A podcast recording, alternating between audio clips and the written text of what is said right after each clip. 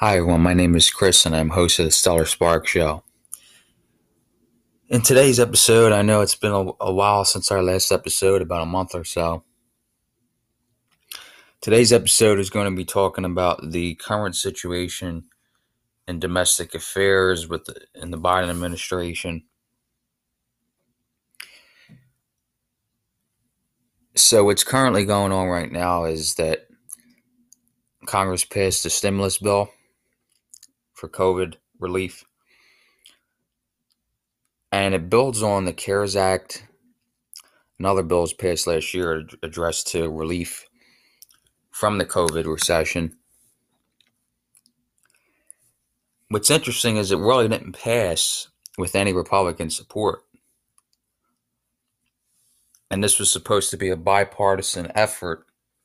And Biden said it was supposed to be like a bipartisan bill, but Republican members of Congress spoke to Biden and made their recommendations to him for additions to the bill, but they weren't included in the bill.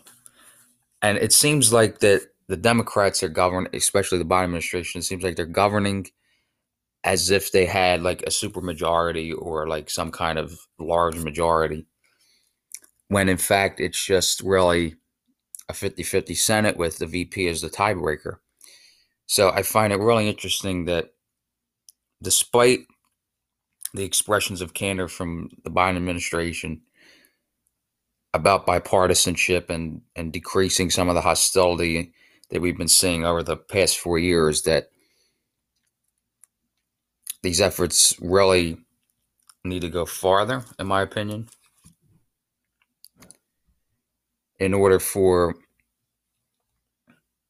our government our government to be successful and conciliatory and working toward progress for everyone. So I think that's important to note. I mean, I'm in full support of the COVID relief. I mean, most Americans are in support of COVID relief for stimulus. I think it's what needs to be done in, in times of recession like this, in times of something really shaking up the economy and just the world in general. And in this case, it's COVID, causing a lot of mass disruptions to business, to industries, to households, to, to consumers. So it's the role of government to step in during this time. The businesses wouldn't be able to stay afloat, individuals would be struggling. And it seems like Biden, the Biden administration is doing well in terms of addressing the COVID crisis, addressing COVID first, the economy second. I think that's a good strategy. I think that without dealing with the COVID problem, it's going to be very hard to minimize the economic repercussions of the problem.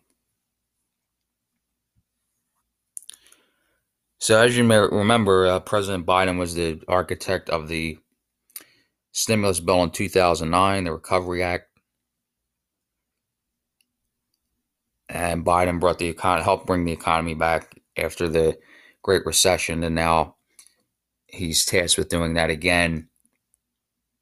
This would be 2.0, so to speak, trying to replicate that and help that again. But some other effects of the COVID bill can be pretty negative. I mean, there were some murmurs and discussions about how this is going to increase inflation because they're adding more money into the into the economy. So the more money that's circulating around, the higher the prices go.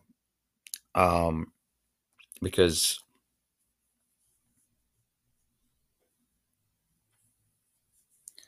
really things are getting much more uh, much more expensive. I mean, we look at gas prices as well. Biden canceled the Keystone pipeline, so it's going to cause gas prices to go up. And in Pennsylvania, here we're seeing they're four dollars a gallon, so it's very expensive. And couple that with inflation and slow growth, if if the economy doesn't rebound fast enough, which I don't expect it, I think it'll rebound fast because I think COVID, once COVID ends, we won't be mired in this stagnation anymore in terms of economic output. So I don't think we're going to have stagflation where we'll see high inflation, low growth. I mean, we might have less than optimal growth, but I don't think we'll be in stagflation. I think it's kind of unlikely, but it's something that could happen. It's a potential. But really, the Biden administration's success is going to con- is contingent upon domestic policy. How are they handling COVID? How are they handling the economy? Then maybe looking at healthcare, immigration, some other issues at home, and then also foreign policy. Uh, and really, it seems like the foreign policy isn't really using a lot of the tools. I mean, we saw that airstrike in Syria a few weeks ago, drawing condemnation from the Democratic side, which was surprising to see that Senator Kaine and others in the Democratic Party are trying to reel in the powers of the president to really prevent that from happening more, which I think is a good step to avoid these wars, these lasting wars that cost a lot of lives, that cost a lot of money, and really don't bring any positive benefit to anyone involved. The second part of today's episode, I wanted to address immigration. And as we saw, the immigration policy of the Biden administration is much different than the Trump administration. The Trump administration really made ICE just do everything and they really enforced it against a lot of people that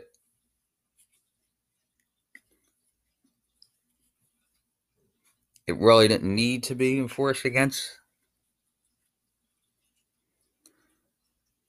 I mean, for example, look at the DACA program and some of the, the law abiding undocumented immigrants. And then contrast that with the violent undocumented immigrants. So the Biden administration is is having a more lenient policy of immigration right now. But opponents, detractors say that that's really causing a border crisis and they really don't want to call it by that name, but it is causing a lot of different groups of people to come to the want to come to the US and experience all the great effects that and lifestyle that we have here. So that's why it's really causing this mass migration, why everyone is coming to this country. Whereas before they might have been deterred because they might be turned away. And immigration was pretty closed off in the Trump administration. So under Biden now, we're seeing a lot of Democrats, uh, some Democrats voicing voicing support for Biden visiting the border, just taking a look at that. And Biden doesn't want to do that right now.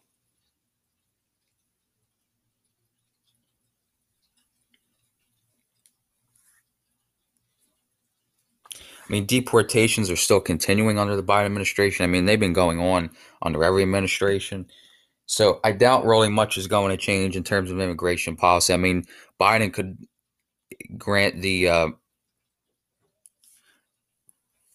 I guess he, he could do something with DACA, the DACA program.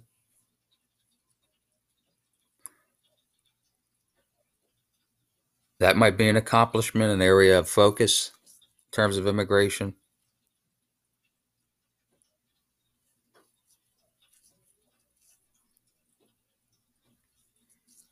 Really depends. Depends on what his priorities are, but I know that COVID and the economy are going to be at the top of the list. Everything comes after that. But this is a pressing issue that we have to keep an eye on as the midterms come up and Biden's approval rating might go down a little bit as we round out the year, finish off the year, and we go into next year. Biden's approval rating might be going down because every president really in their first term, their approval rating has gone down. And it really hasn't gone up or stayed too consistent, but it's usually going down. And the longer they're in office, unless they're really doing spectacular things, the country gets bored very quickly and looks for alternative solutions to things. So if his approval rating is like high 40s, maybe 50% going into next year, I think the Republicans are going to be in great shape in the midterms. I think we might even see Democrat, excuse me, might even see uh, Republican contenders announce as early as 2022, maybe a little bit after that, a little bit sooner than we would think in order to jump into the 2024 presidential race, which I really don't think Biden is going to run again. I'm very skeptical that he's going to run for a second term. If he does, he'll probably be favored very narrowly. I mean, he won narrowly in 2020, very narrowly. And I think he would be narrowly favored in 2024 if he's the candidate. Barring any foreign disaster or a very slow and weak recovery, I think he's the favorite. But I don't think he's going to run, and that leaves it wide open for the Republicans. The Democrats, it'll probably, on the Democratic side, it'll probably be Harris as the nominee. But remains to be seen.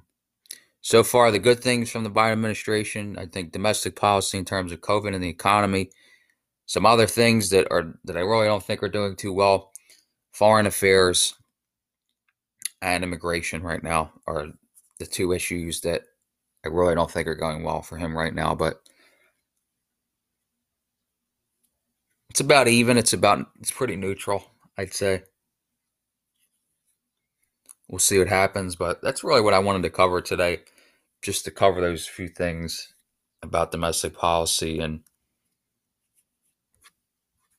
see how that all transpires as we go forward, as we go along. But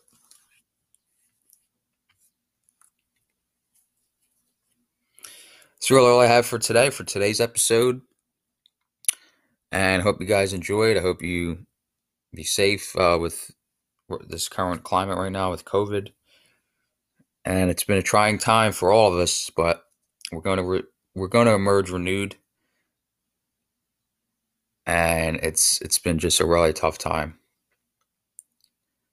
for those who were hurt by this, um, by losing a loved one or financially and everything else spiritually psychologically it's just it's just really taking a toll on everyone. But we continue moving forward as a country and i thought biden's speech was decent. I thought it really hit a lot of the points that were important for a presidential speech in this moment.